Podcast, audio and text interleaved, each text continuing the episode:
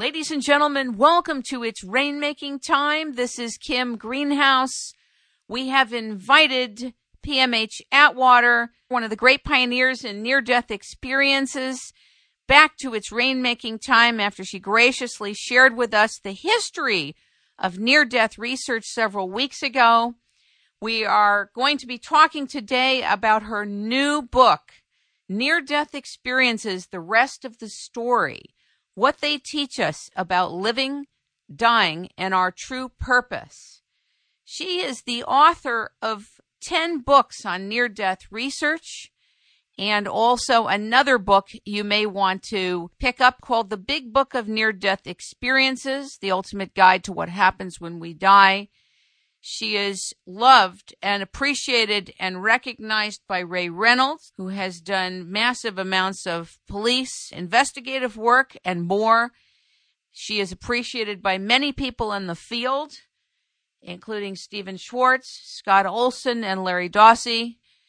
We welcome her back to its rainmaking time to discuss the new book, which you all should pick up.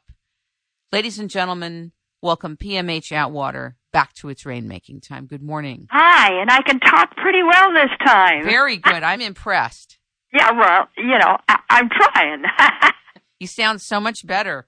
But the segment that we did a few weeks ago, you really shared so much incredibly substantive content about the whole history of this area.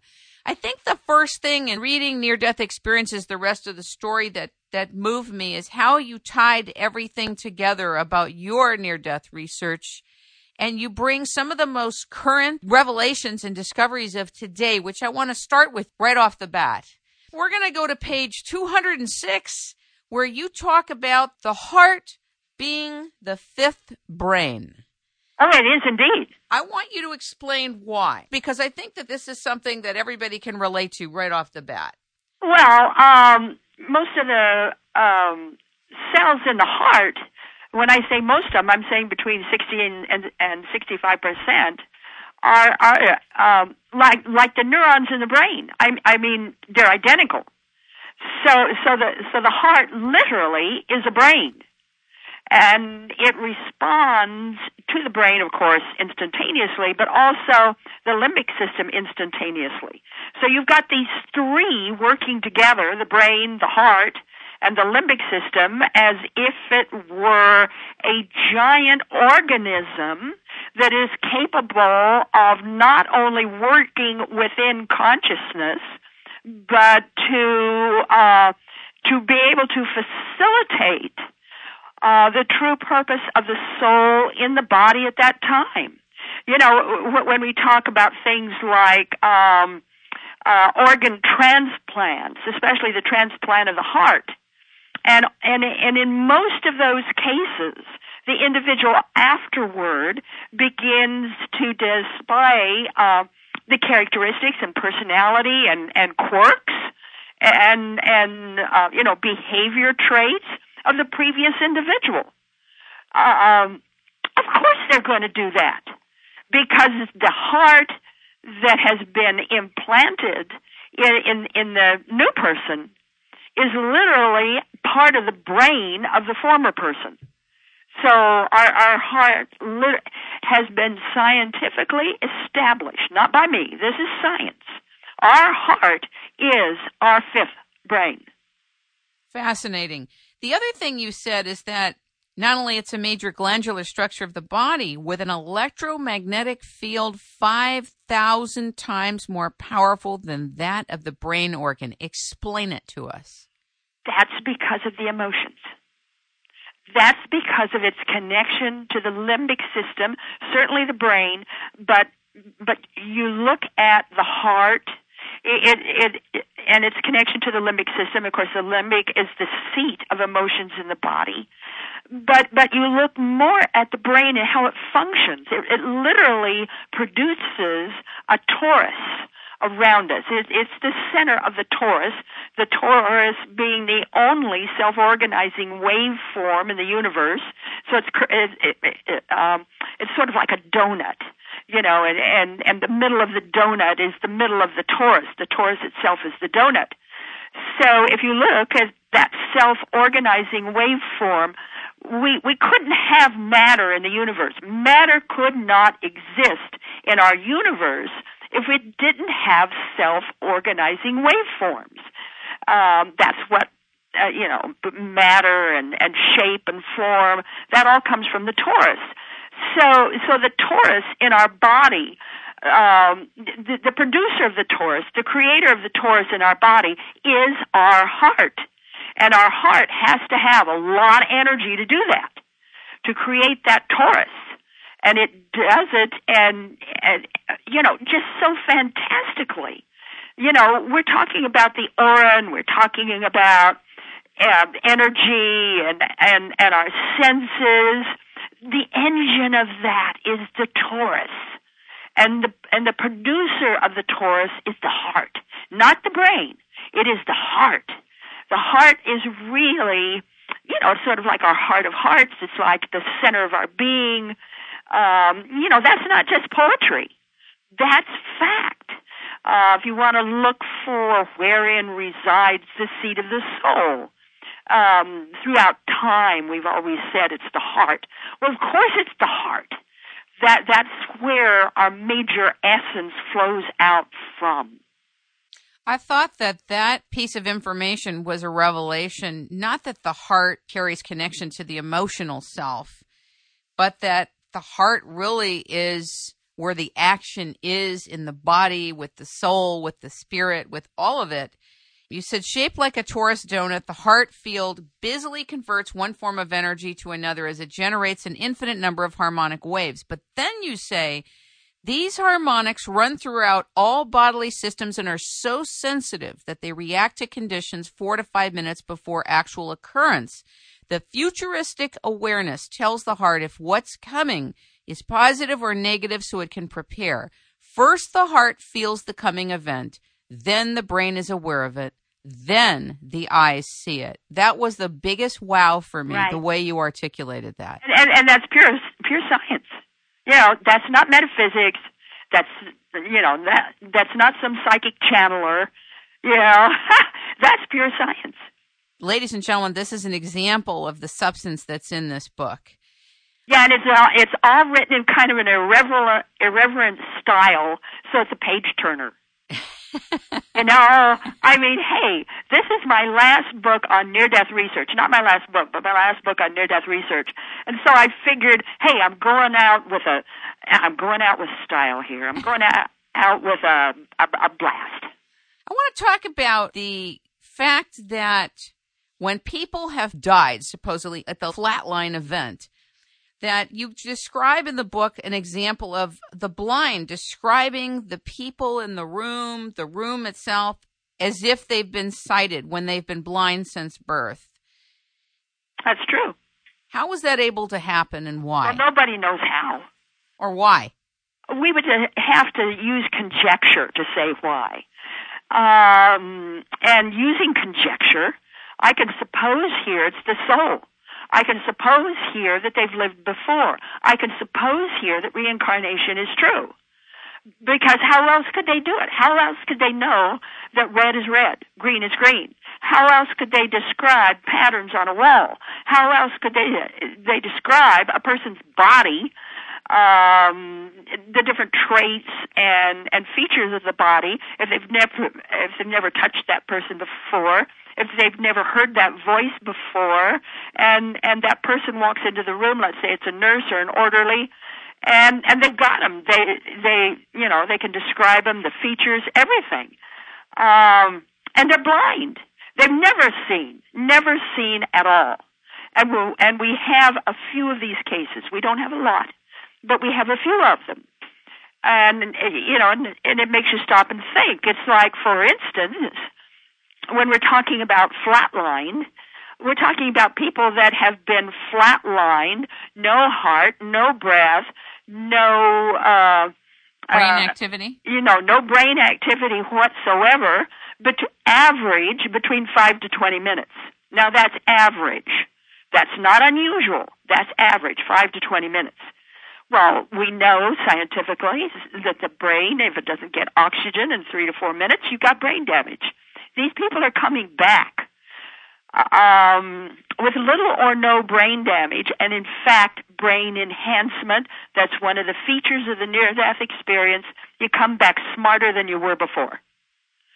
So we're, we're looking, you know, if, if you're going to be really honest about the near death experience, it reveals more about life than it does death. And what it does is it challenges our description, our knowing, our sense, our learning about what life is. What is the human body? Who are we and how do we function? We don't function like we've been taught uh, medically or in school, in gym, looking around, looking at everybody, our religions, our our uh, various um, spiritual um, traditions.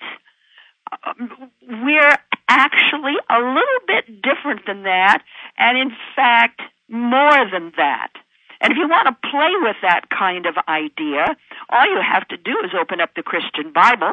It says very clearly, we are gods in the making. Um, hey, look at that. Uh, what experiences like the near-death experience uh, Uh, say to us is that maybe that's true. Maybe we are indeed far more than we thought we were and capable of being able to function in a much broader uh, harmonic world. That, that, that the harmonics of our world is actually the universe. The harmonics of the universe is actually the harmonics of all creation. And we're able, once we have these kinds of experiences, we're able to see, feel, and sometimes operate in harmonics that are either um, ultra or, you know, uh, different than what we thought we could be in. Uh, and, and we move into these naturally. At this point in your research, consciousness isn't in the body then at all, is it? Well, in the body, outside of the body, everywhere. I mean, who's to say where consciousness resides? It does not uh, reside just in your brain. No way, no how. In fact, your entire auric field and all the harmonics of the heart is is consciousness. Did you ever meet Dannion Brinkley? Oh, I've known Dannion for decades. When you talk to each other about each of your near death experiences, were they similar? Well, they're similar in how they affected us and what we did about it. Um, similar in pattern, yes. Uh, you'll find that um, almost all of the near death experiences are similar in pattern. And, uh, but they'll vary. Uh, they'll vary uh, depending on, uh, you know, the person. Uh, but the pattern, uh, the pattern holds internationally. It's, ever, it, you know, it, it's um, it's a universal pattern. People often come back smarter, wiser, kinder with a sense of love and connection to others different than when they went out. What percentage would you say of near death experiencers experience that? Oh, gee. Um, or how prevalent was I, it? I can say that 79% were significantly changed because of what happened to them. Uh, the other 21% uh, claimed that they weren't changed that much, much that they're that they're principally the same person they were before, um, same ideas, say, you know, same patterning, same behavior. And with those 21%, in those cases where I could meet and have sessions with their significant others, every one of the significant others said, would wink at me and joke and said, you know, don't listen to that person. They really did change. And, um, you know, one of the things I found with experiencers, myself included, you don't know how much you have changed. You cannot recognize that. It takes years, and it really takes other people to point that out. You know, in my own case, my before and after photographs are somewhat different. And, and I do have, have those. Um, they're supposed to be on my website somewhere. There's certainly in uh, my little book, I Died Three Times in 1977, the complete story. Don't you love that title? now on Amazon.com. And um, um, my my two photos are are in there, the before and the after. Uh, you know, when we're talking about the after effects, I want to just scuttle right in here very quickly and say they're just as physical as they are psychological. Give us an example. Uh, well, it directly affects the brain mind assembly. When I'm talking about that, I'm talking about changes in brain function afterward. In many cases, changes in brain structure. Uh, um, often changes in brain hemisphere dominant uh, dominance. In other words, if you were left brain before, you're right brained afterward. If you were right brained before, you tend to be left brained afterward. Um, lots of changes in the in the way the nervous system functions and what you're able to affect or um, be a part of afterward, changes in the digestive system, skin sensitivity. Um, I think it was 75% of my research base had electrical sensitivity afterward. You're you're very sensitive to light and to sound, um, especially if you're around electronic equipment. Um, some people, when they walk by a television set, you know, it changes channel. Um, nobody touched anything. It was just a walk by. Sometimes they explode light bulbs and this kind of thing. In my own case, I kept smoking up tape recorders and, uh, and I would um, sort of blow up, if you will, microphones and electrical systems. And you know that got to be really expensive. Plus, it, it became an ethical issue with me so I, I found a way to deal with that. And the way I deal with it is uh, if I'm going to use any of our electronic brothers and sisters, and that's what I call them out of respect, I will, uh, you know, completely relax, go into that meditative state, then enter the equipment. I'll introduce myself. I'll, I'll, you know, help the equipment to get used to my energy, and my energy surges I'll, I'll, I'll talk to the equipment, let it know that I'm not here to hurt it or bother it in any way, that we're, we'll be a team, we'll be able to function. It's working because nothing in my environment is blown up, so you've done a good meditative job. Yeah, and then you come back into your body and, you know, you deal with the equipment and it works just fine. People who have died together, have NDEs together, near death experiences together. Can you talk about the hotshot example a little bit? Well, that certainly is is a big one that we know about. I'm sure that there are other large cases we we just don't know about them yet, but that's the big biggest one that we do know about, and that was Ar- Arvin Gibson. Is uh, he's the one who found that and then gave me permission to quote his work. Um, this was um, uh, a captain or a chief of a, a smoke fighting uh, firefighters, and they had, um, and he reported it to to Arvin. Um, it, it was a team of of twenty. Now I, I've heard some people say forty, but Arvin told me it was twenty. Anyway, a team of firefighters, and they got trapped on a mountain on a uh, on a mountain peak and I don't know if you know that much about fires, but they suck out all the oxygen. And this is what happened. Sucked out all the oxygen. Well, of course, immediately they put on their little aluminum tents that they carry with them. But that didn't help because it took out all the oxygen. And they all um, principally died. Well, help arrived shortly thereafter and they were able to rescue every one of these and take them to the hospital. They all had to be hospitalized. And while they were in the hospital, um, one by one in each room, the investigators went around and and got their testimony. You know, what happened to you? What happened to you? What happened to you? And uh, each one individually. And when they were all through, they got together and and were just absolutely stunned because all these guys had the same story. And the same story was after all the oxygen was gone, they left their bodies. They all floated up out of their bodies and they all saw each other. And they all talked to each other as they were floating out of their bodies. And and this one guy that the captain talked to, I think his name was Jose.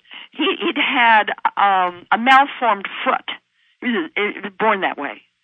And, and he looked down at his foot and he said, Jose, look, your foot is fine. It's not malformed anymore. And then they all went higher into greater realms, and they met loved ones who died and gone on before, and went into the light. And uh, that was principally their experience. But of course, the biggie was the captain noticing Jose's foot. And and the next biggie, I think, was that all of them told the same story without ever having discussed it with each other first. In other words, the investigators went around and talked to them all in the hospital. They were in different rooms. They didn't have a chance to talk to each other. Wow. You know, when I read that, I really wanted you to talk about that, uh, share a little bit about it to the audience, because that's a very firmly documented case. Yes. Of all these men really dying, having a near death experience, and then well, they either died or nearly died. You know, there's no way you can say about vital signs except that they seemed dead and they were rushed to the hospital. You talk about something called previews, showing history and the future. Explain this to us. Well, well some people do have previews. They're able to see uh, the future in their near death experience. Uh, one woman saw the man she would marry uh, saw him very clearly. And w- what's really interesting to me in her case was she saw him dressed as if they had been married in a past life. In other words, he was wearing that particular kind of clothing of that era, and that she would marry him again in this life. And she did. Um, she wasn't even going with him at the time, hadn't even met him.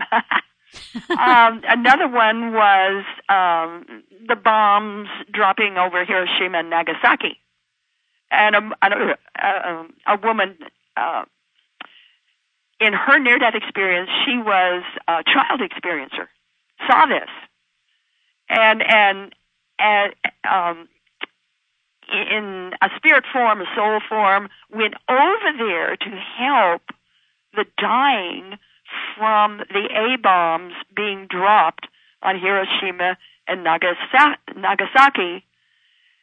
And that didn't, ha- and then came back and, you know, into her body, re-entered her body and revived from her near-death experience. And none of this ever happened. Uh, she didn't even know what that mushroom cloud was for another, oh, a couple of decades decade and a half, couple of decades, when the actual bomb was dropped. So, do you call that a preview, or uh, you know, I I don't know the timing on that one. Many of them do see things like with my child experiencers. Every once in a while, they they will see uh, a future sibling, um, and they'll see that that sibling is coming in and they'll know what that sibling's name is going to be and a little bit about that sibling.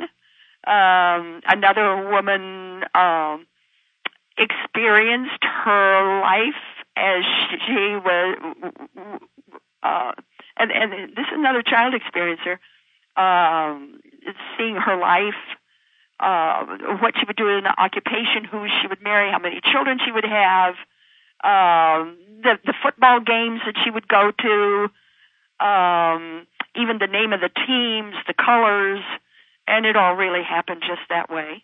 Interesting. I have a question for you that's perplexed me throughout even the original conversations that we had, the first show that we did together. In our understanding of memory and recall, you have to be, quote, awake on some level or still living in your body. Your body's still functioning to have memory and to have recall. But someone who is physically dead, but is not really dead yet because they're going to return to their body, that body will awaken. I think it's fascinating how they're able to have recall about these other worlds and these revelations and these experiences when the body is clinically dead. That clearly tells us we're not our body. It totally validates that in the most profound way. Well, it certainly indicates that the soul is real and that the soul is primary. Not our personality, not our brain, the soul. So, describe, at least at this point in your life, your frame of reference for what a soul is so we have a context for it. We all have a sense of it, but we don't know what the it is. Do you? Ah. oh, that's a big one. I know. I, am going to have to get real personal here because I saw my my soul in my uh, second near death experience, and it was just a wee spark. It was like a spark of fire, and it was very small but yet it was so huge and so powerful with the energy it emanated and the harmonics it emanated. It was just stunning to me how incredibly powerful our soul is, yet how minuscule if you're if you're looking at volume and size and this kind of thing. And I also discuss in the in the book a little bit about the soul and and some uh, experiments that were done in hospitals uh, um, in the in the earlier part of the 20th century, and um, they had permission, of course, and uh, with the dying individual, and they put them on a scale and and measure them before they died, and as they're dying, and after they have died, and there were there were actually several hospitals that did this. The original hospital and then several follow-ups years later, and they all found that the soul weight or or or the, the um, that there was weight loss at death, and that weight loss was um, somewhere between about three fourths of an ounce and a whole ounce. And, uh, you know, that, that just seems so minuscule. But yet for the scientific community, where did the ounce go? And, and then one guy was conjecturing and he said, well, look at, at how much a microchip can hold. And a whole ounce? That could hold almost like universal knowledge. Isn't it true that when many people die, they urinate or they defecate if they have anything oh, left that's true. in their the body system? openings uh, um, do open. Sure. Yes. So the people on the clinical realm who are by the book may say that this study can't really be valid because the body releases stuff through the body openings at death. You know, sometimes it releases it right away, uh, sometimes not. Sometimes, uh, you know, there's a little bit of a delay. Right. Uh, but what we're finding with these cases is um, that the body can still be reanimated and lived in. So I can't tell you if it released liquids uh, before or after. I can only say that the body was livable. Now, in in one case that we know of that is documented, fully documented, and that's of George Ritchie. And George Ritchie, of course, was the first um, near-death experiencer that Raymond Moody had ever heard of. Uh, George, by then, was a psychiatrist in Richmond, Virginia, and um, Raymond Moody was here in Charlottesville, where I live, and uh, heard uh, George Ritchie give his talk about his own near-death experience. And in George's case, um, and again, this is all fully documented, and I think the book is returned from tomorrow anyway, um, uh, George died. Uh, it was military installation, and he got uh, some kind of a pneumonia or something. Anyway, he died, and it, uh, they tried everything to revive him, couldn't, and it did absolutely everything. So you know, the, the white sheet over the head kind of thing, and he it was um, he was taken to the the body was taken to the morgue and he, he was in the the morgue at the base hospital, and it was full of a lot of people who had died, and sheets over you know the white sheet over the body, and it, and as George tells it, um, he he he was at the point in his episode where it was time to go back to his body, and he couldn't find it. He went back to the room; it wasn't there. Uh, went to the morgue, you know, Yeah, and, and, this. and when he's in the morgue, here's all these bodies with white sheets over them, and he couldn't figure out which was his body. Well, in his case, his hand had, one of his hands had, uh, b- been lower th- than, than, than the sheet, and it had his class ring on it and he recognized that class ring and he said, "Oh, that's my body." So that's the body he reanimated. And and and then the body began to wiggle and jerk and squiggle and you know all this kind of stuff. And in order that you you'll love this. The morgue door was open and an orderly happened to be walking by the hallway and he noticed that one of the corpses was wiggling and he screamed and he went for help and of course here here come all the doctors on the run and George is coming back to life. And that had to have been way over 20 minutes.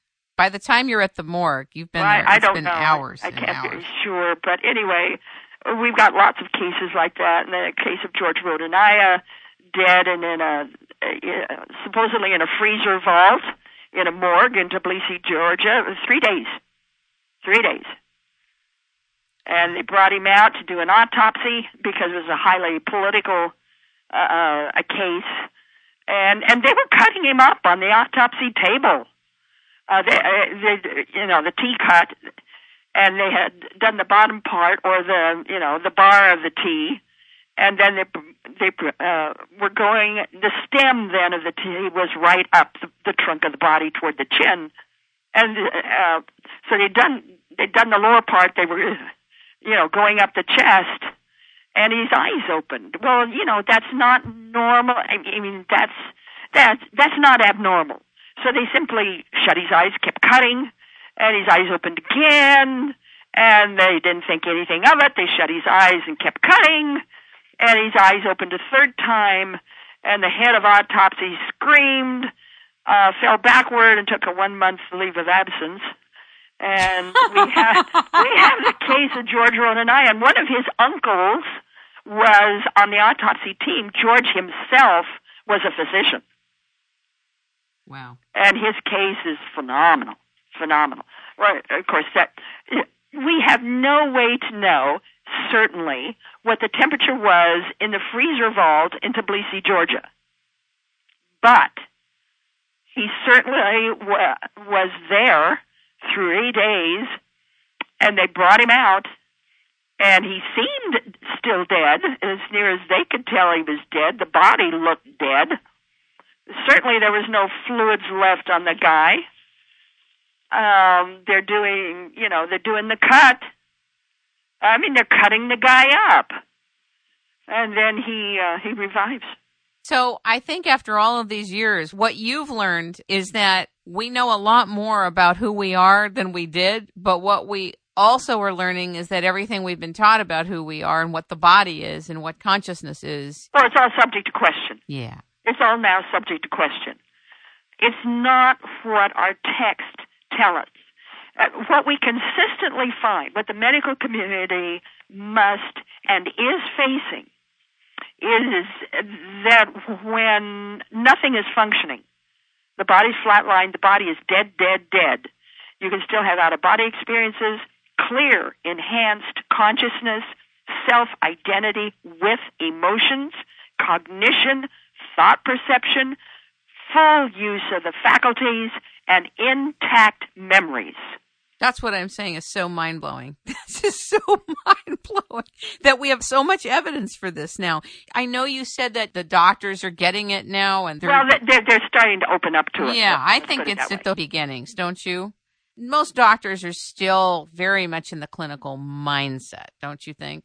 Well, a lot of them are, but even in that clinical mindset, you know, in all the books that I write, well, certainly in the last two books I, I've written, um, I have uh, places for for the med- medical and cautions and what to look for when you're treating someone who might have been a near-death experience, or especially a child. I think that's really critical with children uh, because of the difference in in in um, the physiological changes afterward.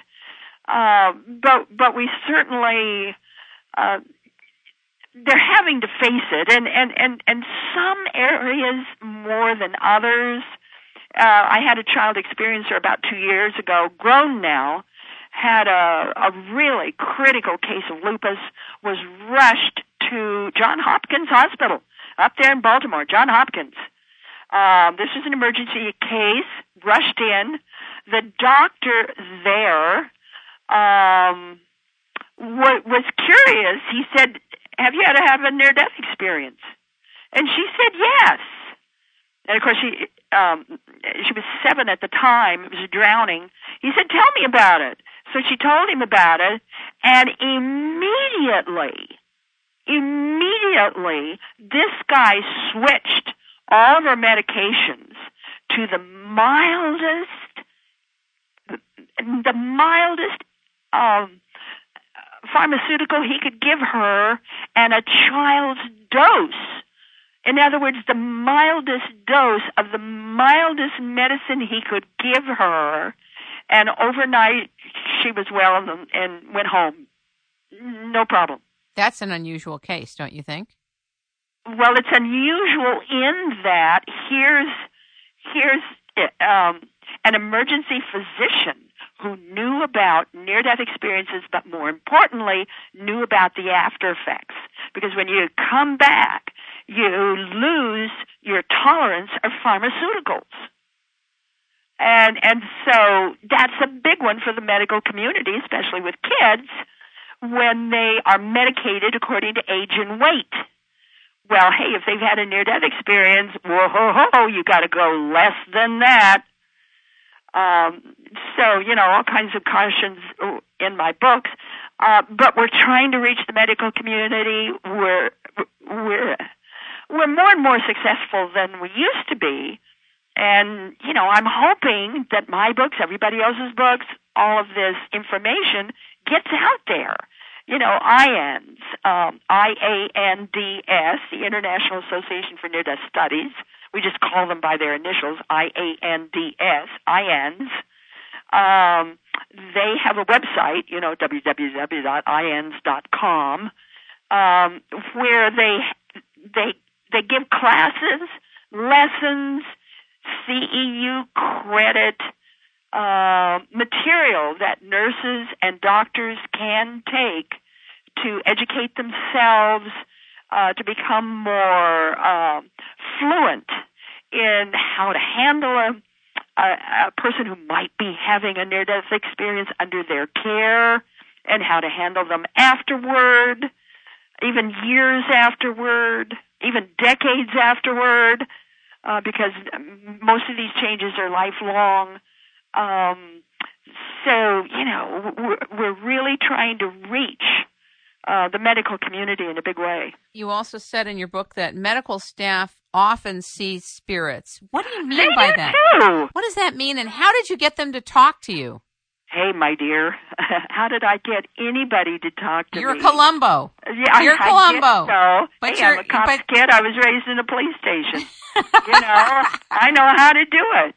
Um, but yeah, yeah. Uh, what was wonderful what was it? I, I think it was 2007 or maybe 2005, a, a few years ago anyway, in in Dallas, Texas, the home of the big, huge uh, medical community is like a city unto itself, and at the MD Anderson um, uh, Cancer Center, we held one of our we meaning IANDS held one of their um, uh, annual conferences, and at this one, that hundreds of people were there. Most of them were medical people.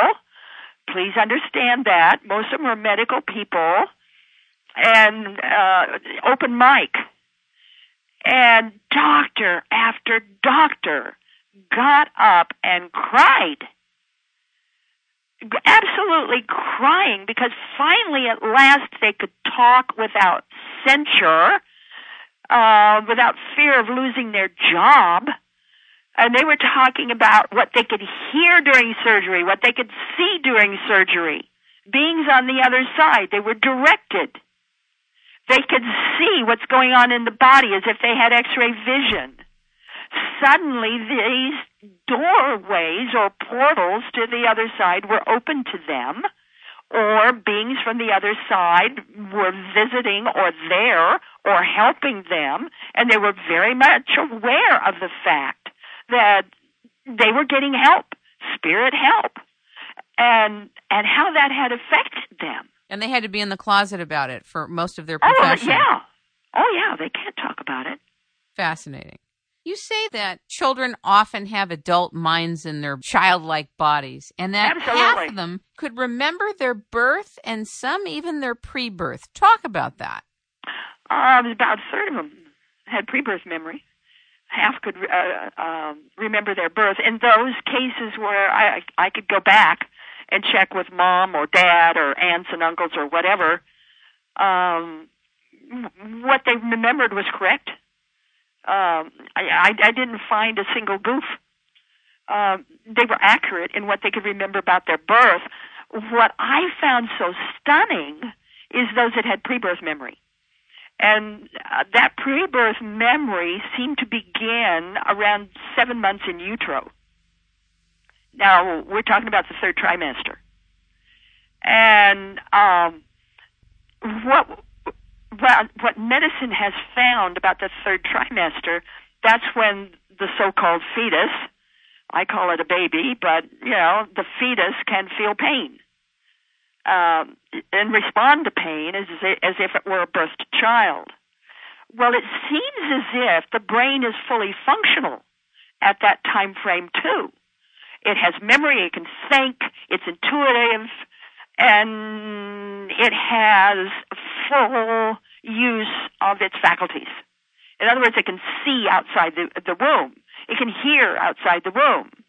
Um, you know, and, and, I have a chapter in one of my books called Womb with a View. I have a quick question before you go past that part. So, a fetus has faculty. It obviously doesn't have full developed faculty, or are you saying it does? It, it has full use of its faculties. Full use of its faculties, even though it's not fully grown. Even though it's not even born yet, yes. And that seems to happen uh, right around uh, seven months in utero. That, that's one of the reasons why I can no longer, um, I can no longer handle third trimester abortions. Just no way. I, I've seen too much. I have seen too much. I can no longer back that. No more. Um, w- once that, uh, um, once uh, the fetus reaches that point, uh, uh, you truly have a baby. You truly have a fully functioning child in there. Fascinating. And, uh, and what that child can remember and see is, is phenomenal. It, it, it, it's it's like oops, you know, a big oops, uh, because once that child is born and old enough to have language, it, you know, what what it tells what that child, a little boy or girl, tells its parents is often very embarrassing to the parents. Uh, it's like major, major oops. Isn't that why we as women are told to be very cognizant of what we say during the time of pregnancy? Oh, yeah. and all the goings on in the environment pre delivery that this is absorbed into the consciousness and the. Well, the kid picks it up Right. immediately. Let, let me give you an example here. Uh, when I broached the topic of abortions, this one case, uh, the woman had like three or four kids previously, children, and she was pregnant again. And the family could not afford another child. I mean, they simply could not afford another child, and the mother was desperate.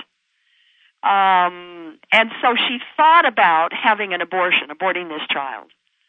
And um, she thought about it a lot, but she never did it. The child was born as a little girl. I talked to both mother and daughter here.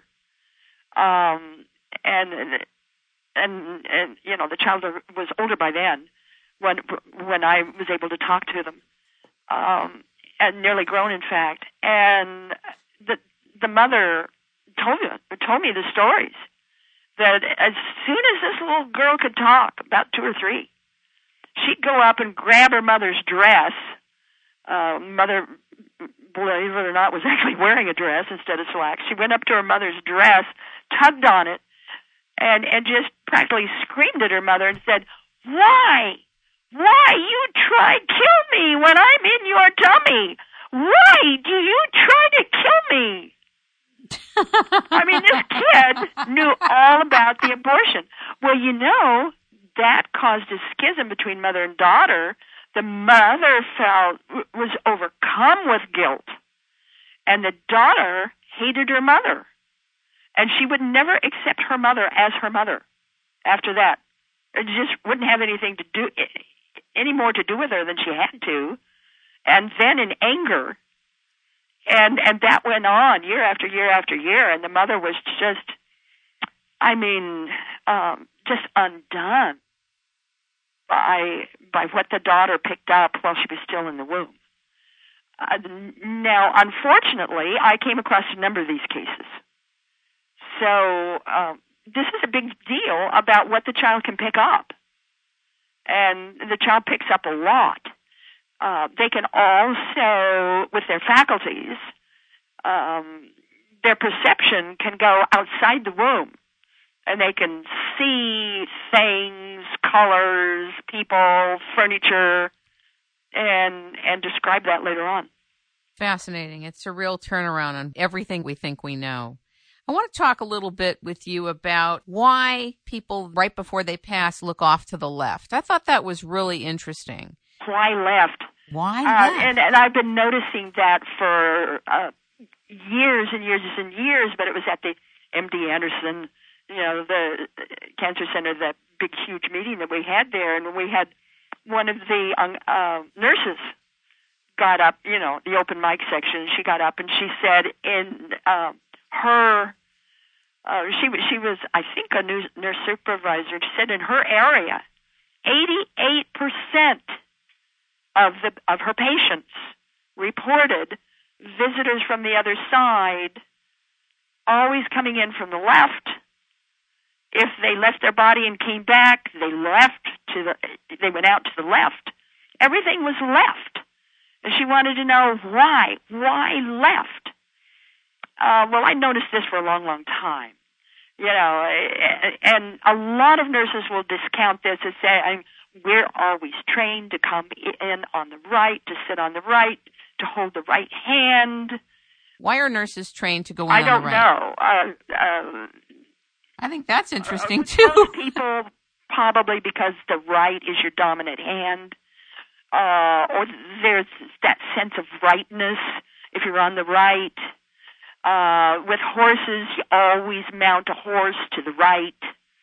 Um, so it's that sense. Uh, uh, there seems to be a comfort zone in our society about things right you know, the idea of R I G H T, it's right if it's right, you know? Right away. Yeah. so, but interestingly enough, if you talk to wood carvers, they're always saying they see things from the side of their eyes and especially to the left.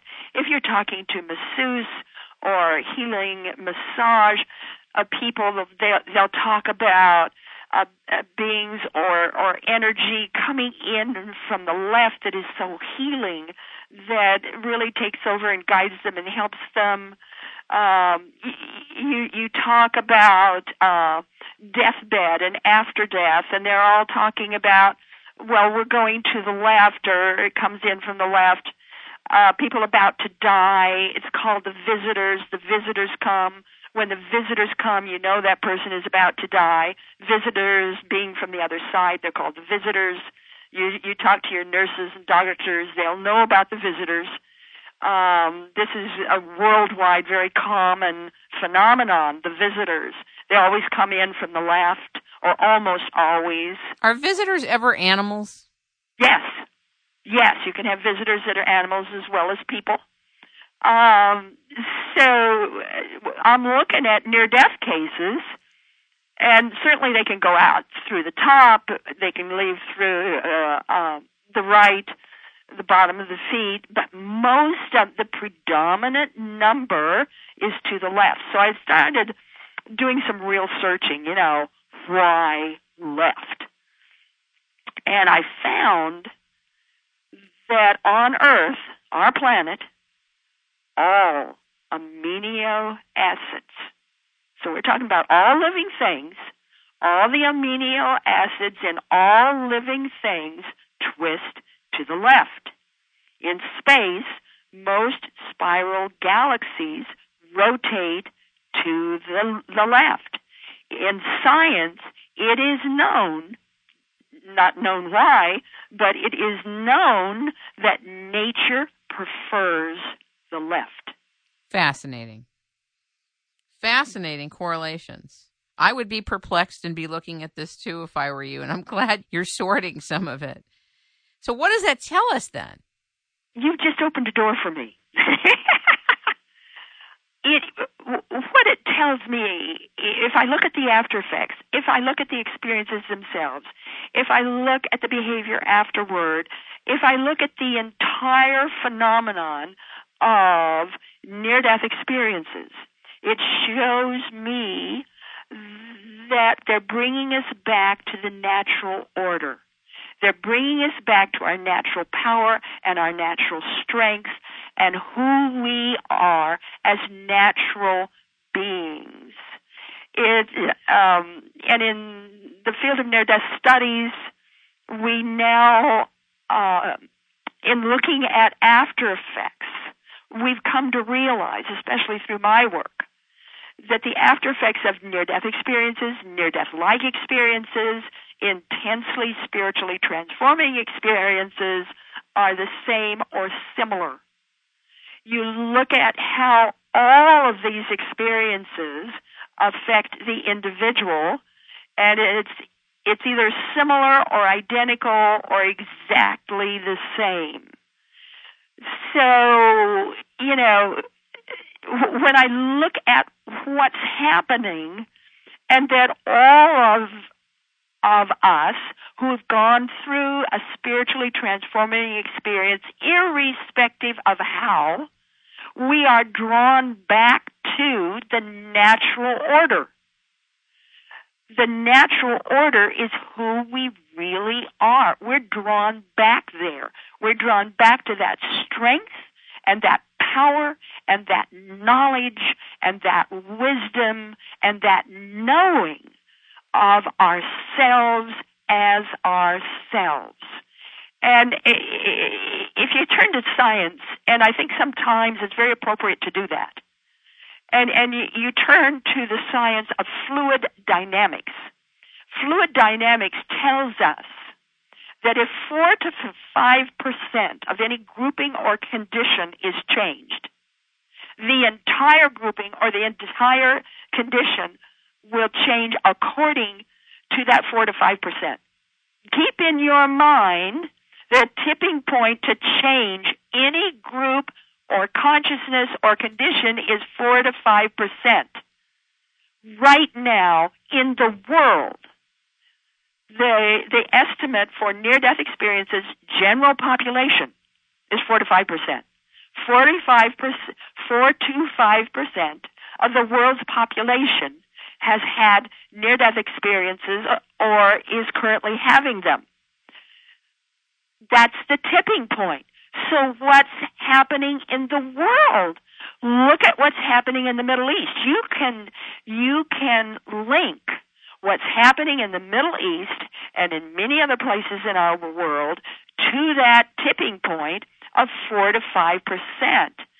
Because once the once energy tips or consciousness tips in that way, in that manner, it becomes so excited, so highly charged that it cannot be contained. So look at what's happening here. We've got the people in the Middle East all of a sudden waking up and realizing, I want freedom. I want to be heard. I want a better life. I want my own relationship with, with God or Allah or deity. I want a better life because I know I'm entitled to one and I know I can get one. That's exactly what near death experiencers say. That's how they behave afterward. I want freedom. I am free. I know I can be free. I can communicate now about the truths and the higher realities and a better world. And and many of them devote themselves to doing everything they can to help the world be better afterward or be in a better place because they are here. And and this this cry, this thought, this desire is now global. It and is always leaderless. That's because people like this cannot be governed. They are self-reliant, they are self-responsible, and they are self-governing. So you get leaderless sweeps of change. That's exactly what's happening. We're here now. That revolution in consciousness that we've all been praying for, wanting, think we're seeing, it's here now. We've gone through the tipping point. Containment has been breached. I want to make the distinction between what you're describing in terms of what's going on amongst individuals in different parts of the world and what the media story around it are distinct. What you're talking about are what's happening within individuals' consciousness versus right, the, the story and the politic that's being transmitted. The consciousness yes. transcends the quote unquote earth story. Okay, great. That's this what I want. Consciousness. Absolutely. And that's what fluid dynamics it, it describes energy consciousness. Four, four to five percent is the tipping point. We have passed the tipping point. So whether or not you want, uh, want to call it people protesting against uh, oligarchy or whatever, it's their consciousness. It's their consciousness that drives them to use Facebook and Twitter. Uh, these devices is how they're able to communicate what they're feeling and what they're seeing. The consciousness comes first. Always, it's in the mind, it's in the consciousness, it's in that energy. That always comes first. And it's driving them uh, in according to where they live and the politics that's there.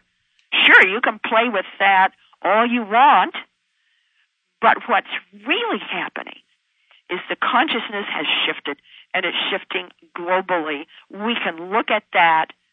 Uh, the math is there. The template is there. It's all in the book. You talk about so many things in the book. I have a few more things.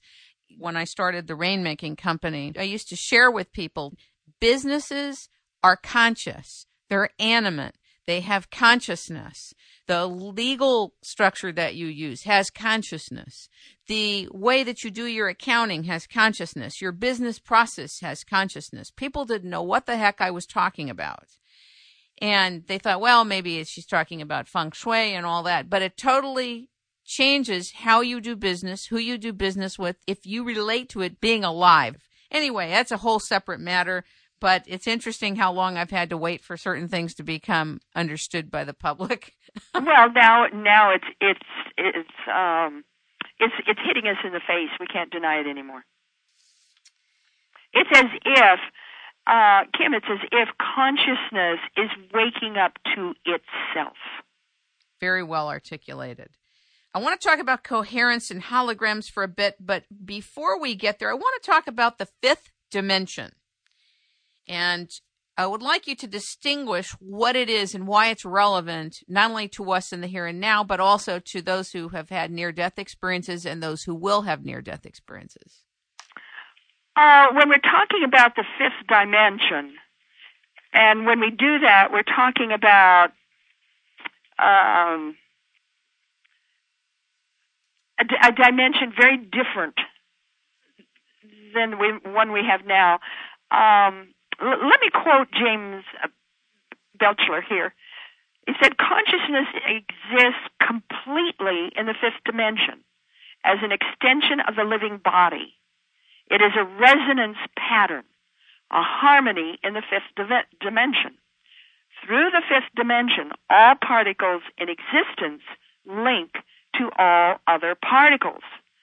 That's because uh, in the fifth dimension, that's where the webbing is. That's where the total openness is. Everything is open. When they talk about the Akashic records and and the the records of the soul, the records of a country, the records of the world, um, the higher knowledge all being in the Akashic re- records. Uh, when you're in the fifth dimension, all that's open. Everything is open in the fifth dimension. Everything. So you're talking about a particular dimension more and more people are moving into because once your consciousness cannot be contained, once it's no longer uh, completely yours, that it is now, you now begin to realize that you're linked to everybody else, you're all part of the same web, then you're in that fifth dimension. All is possible in the fifth dimension. When we're talking about the void, and there's lots of, you know, legends and myths and stories and traditions about the void, um, whether you're in Buddhism or, you know, uh, uh, mystical and metaphysical traditions talk about the void. The void is, I consider to be either the fifth dimension or the entry into the fifth dimension. Is the void where the soul goes in a transition time from life as it knows I it? don't know that the void is where a soul goes, although okay. a lot of near death experiencers do indeed go to the void, and I was one of them but it seems to be part of the mechanics, if you will, that holds creation, holds that energy that, that enables creation to exist. Uh, uh, if we're talking about the void being devoid of everything, well, no, there's a shimmer there, there's an activity there there is a pregnancy there from which creation um, evolves. Very, very, very interesting. We're going to switch for a moment here because it's so profound. we could literally stop the show right now. Well, you can talk about threshold experiences. All spiritually transforming experiences are threshold experiences, whether near, de- uh, uh, near death, near death like, um, spiritually transforming experiences. Doesn't matter the the religious tradition or the spiritual tradition. They are all threshold experiences. What is a threshold experience? It is that moment, that second, that essence, that shift where you you are thrust into that boundary between this world and the next world, between the brain and mind between all structures of physicality and you could say almost the fifth dimension. You're moving through the bound that boundary. In a lot of traditions, they call the watcher at the gate. Well, the watcher at the gate literally is your is your brain, and what and the different forms and constructs that your brain will present to you. So you go through that watcher or the, or the brain. I call it the a brain shift. Uh, and you you enter then a very different world, a different land, a different reality that works a very different way. You're moving into the fifth dimension. So all of these are threshold experiences. And we're finding that, at least in the United States, more than half of the people are reporting threshold experiences. Fascinating. Do you think that DMT that's manufactured in the pineal gland helps us through some of these threshold experiences? Well, they, it helps us all the time. Um, uh, it, it's called the spirit molecule. Right.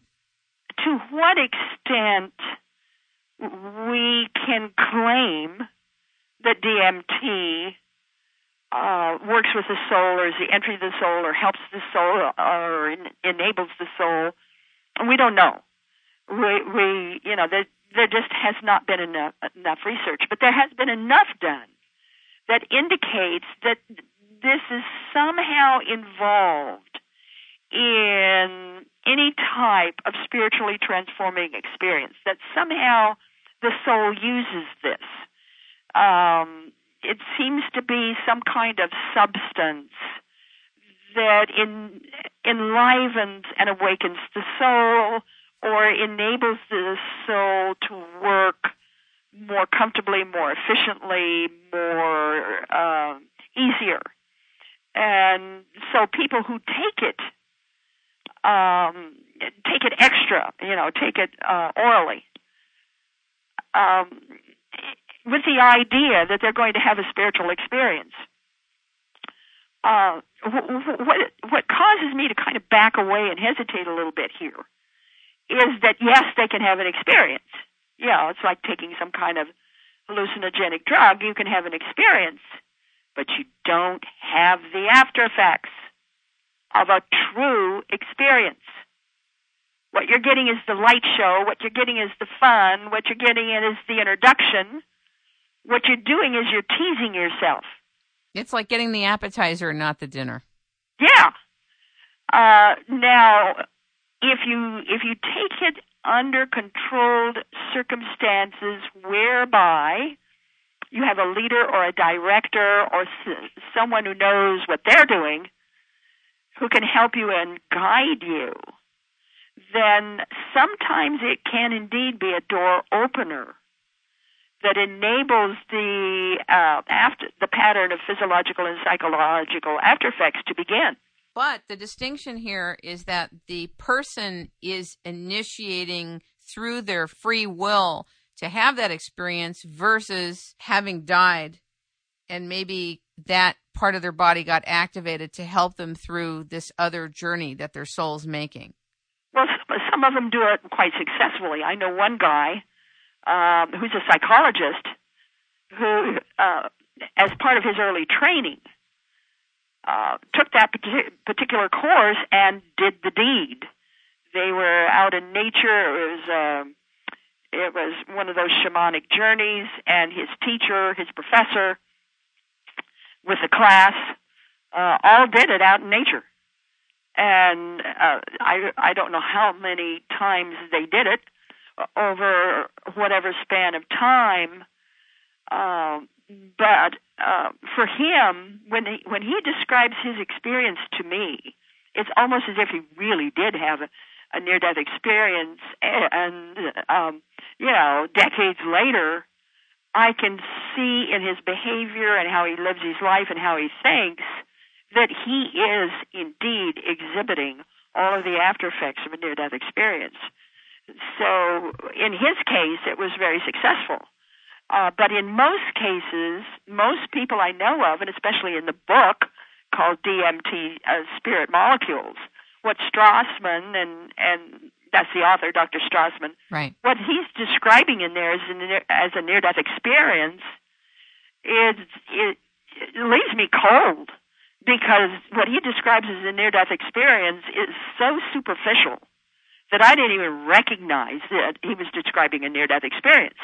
And then he talks about the after effects afterward and were the people pleased and, you know, uh, how, how were they affected by it.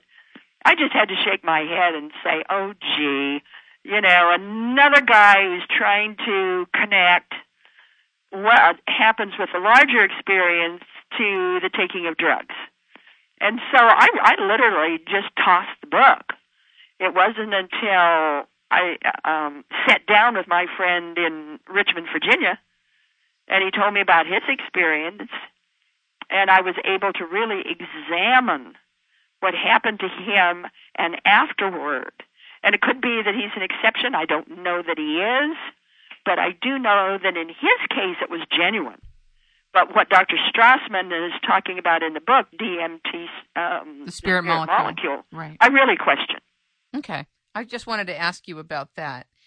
You have shared that there are something called death flashes that people have reported about, and they're the color yellow. What is that? Explain it. Well, not necessarily yellow. Uh, uh when I'm talking about yellow in in in in the book, I'm talking about people who have near death experiences that report going through a yellow haze or are greeted by yellow light.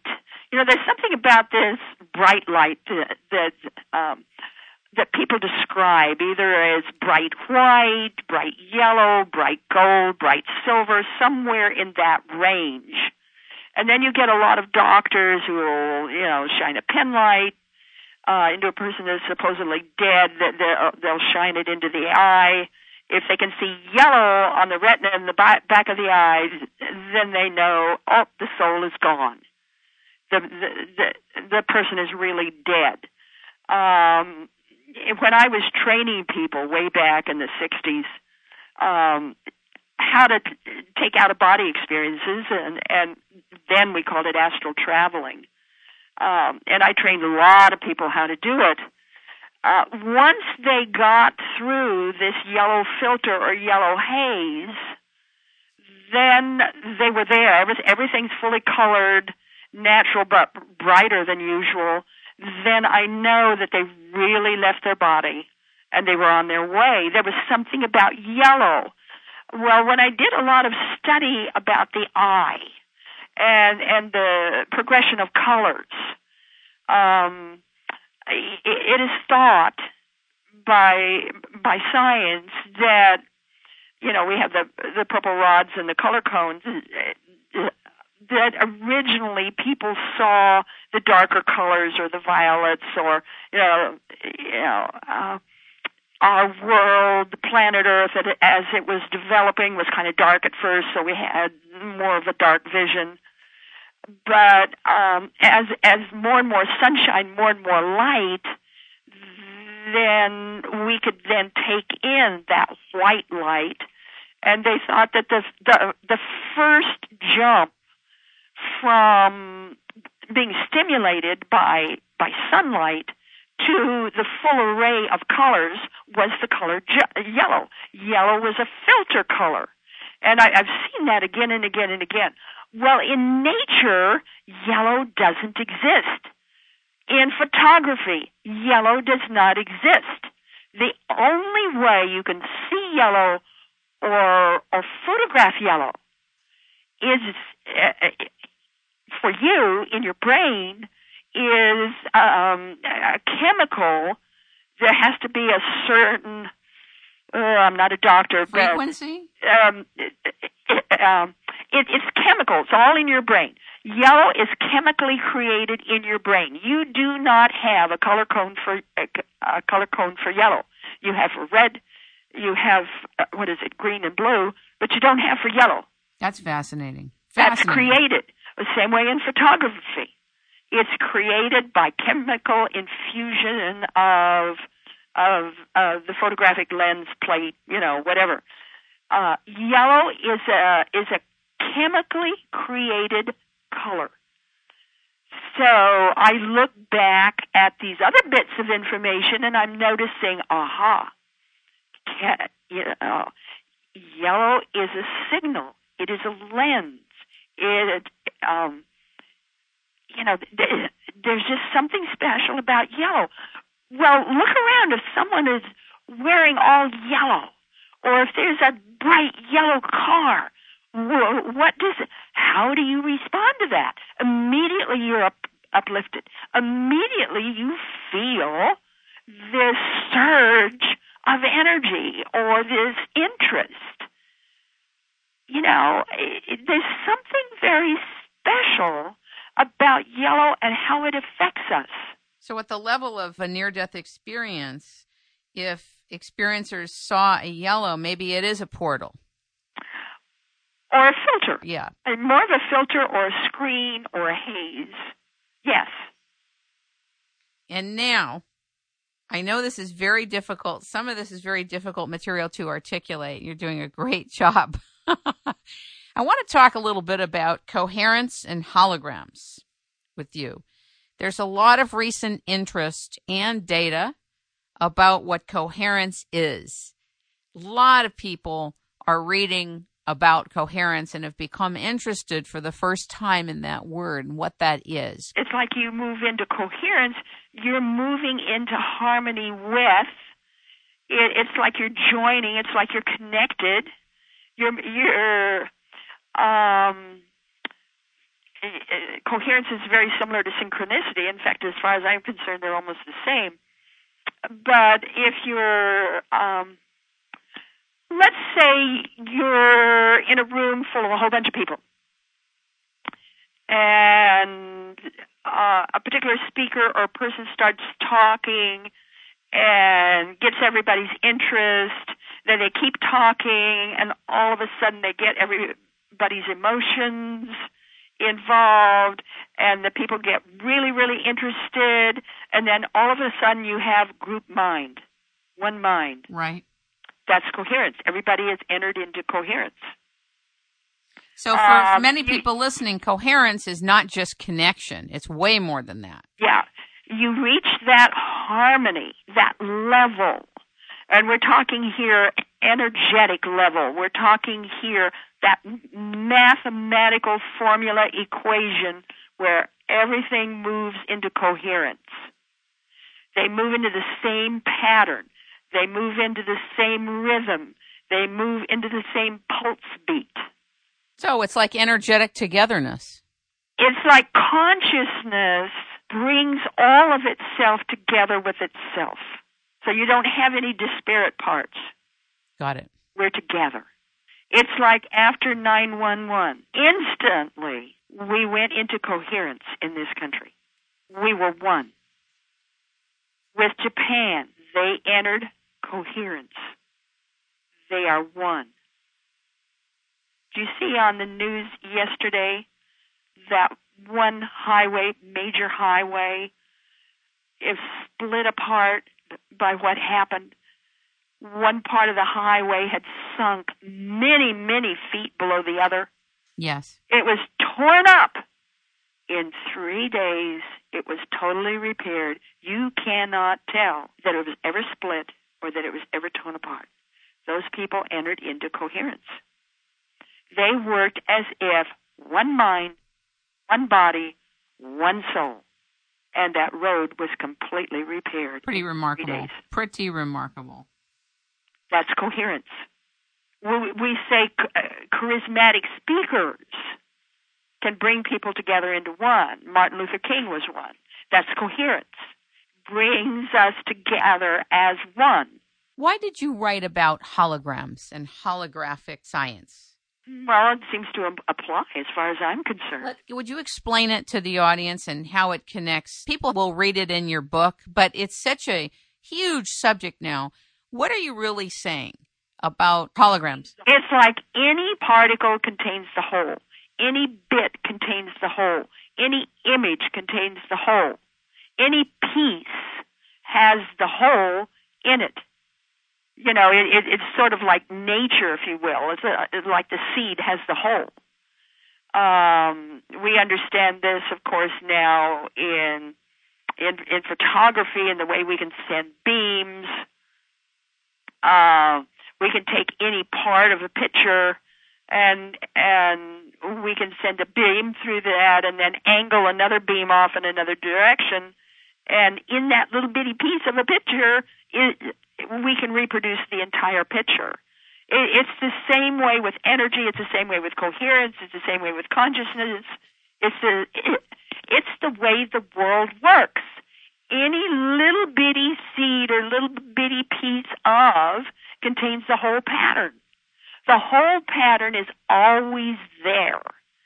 Um, I don't know how else to That's make perfect. that clear. That's clear. That's a hundred percent clear. So, with regard to near death experiences, how does your writing about a hologram connect to that? There's I a reason it, you wrote about it. It shows us the larger picture. Okay. Because in my book, one of the main things I'm doing with that book is I am establishing that near death experiences are are not any kind of anomaly, but are rather part of the larger genre of transformations of consciousness. So the first half of that book really summarizes my work with near death experiences and does it in a deeper way than I have ever done before. Then the whole book shifts at chapter 16. The key is intensity. And then from then on, I complete my theoretical model of brain shift, spirit shift. Don't let that scare you, folks. I mean, the book is a page turner, remember? so I go through brain shift, I go through spirit shift, and I'm showing what transformations of consciousness are, regardless of of what kind you're speaking of, why we have them, what they're for, and where they lead us, and it's not where you think. That's for sure. It's not where most people think. If you look at the larger genre, and I think we all must, I think the time has come to get out of these little uh, footholds and, and little little slots that we're in, and look at the whole picture. If you look at the whole picture, what do these episodes what do they do? Well, they improve the human animal, the human species. Uh, we're smarter than before. We're kinder than before. We're, we're more capable, more intuitive, more inventive, more innovative, more clever than we were before. It's it's an it's an incredible improvement on the human species that moves us back into the natural flow of living on the earth plane.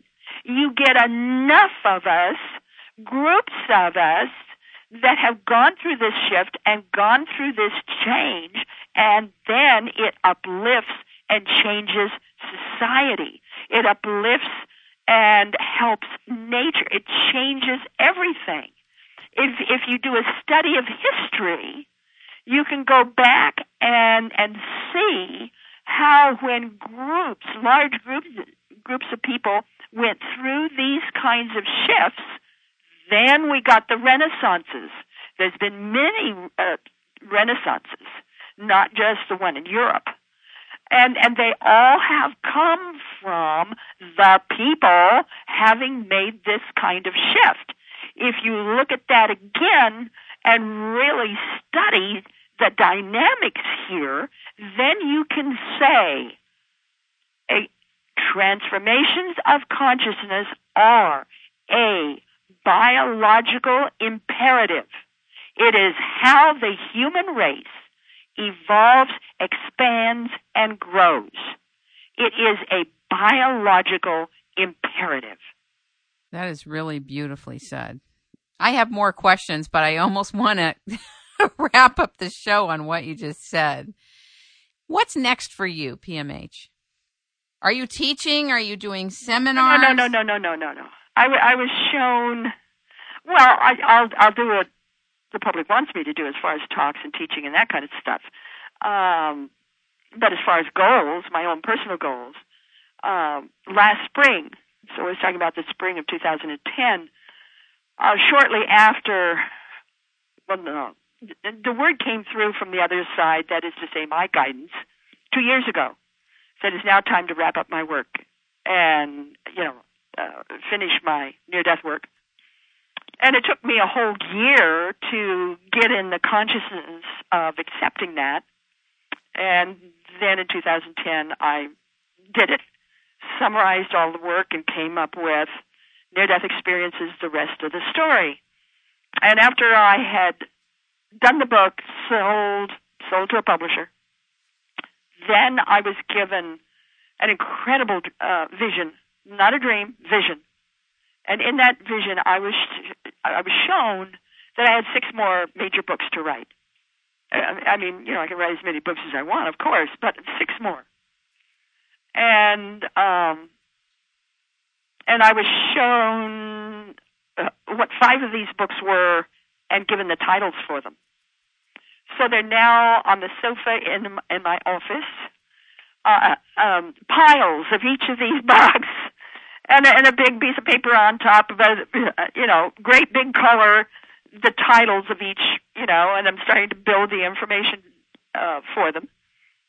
And one of those I'm on now, and it is my last big research book.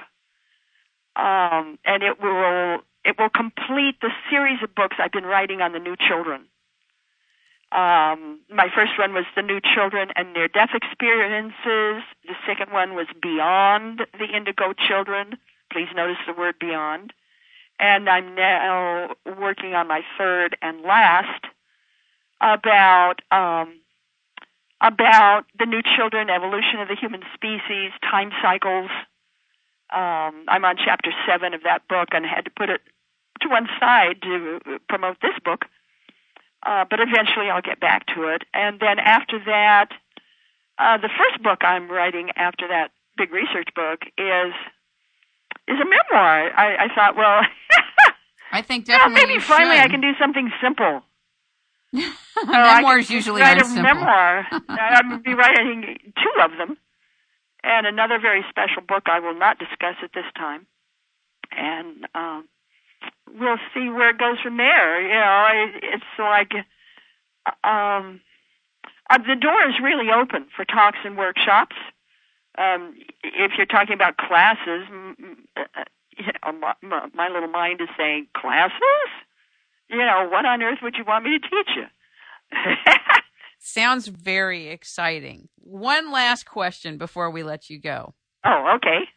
Why do the dead hover in ceiling corners before moving on? We have no idea. What do you think that's about? Last look, and there's there's something about a corner that draws you because you have have so much protection. You know, all four ways, plus the slant uh, of of viewing what's below you from a corner is uh, so much better than being right above or to one side. It, it, it gives you a, a much better perspective of what you're viewing. So maybe that's why. I want to share something with you about my dad's passing. Okay. The instructions that were left at Cedar Sinai were to call immediately upon his passing because we didn't know exactly when he would pass. He organized and designed his own passing and timeline. He wanted to pass at the time that he organized it. My mother had Alzheimer's and he had taken care of her for like five years and was really ready to go himself.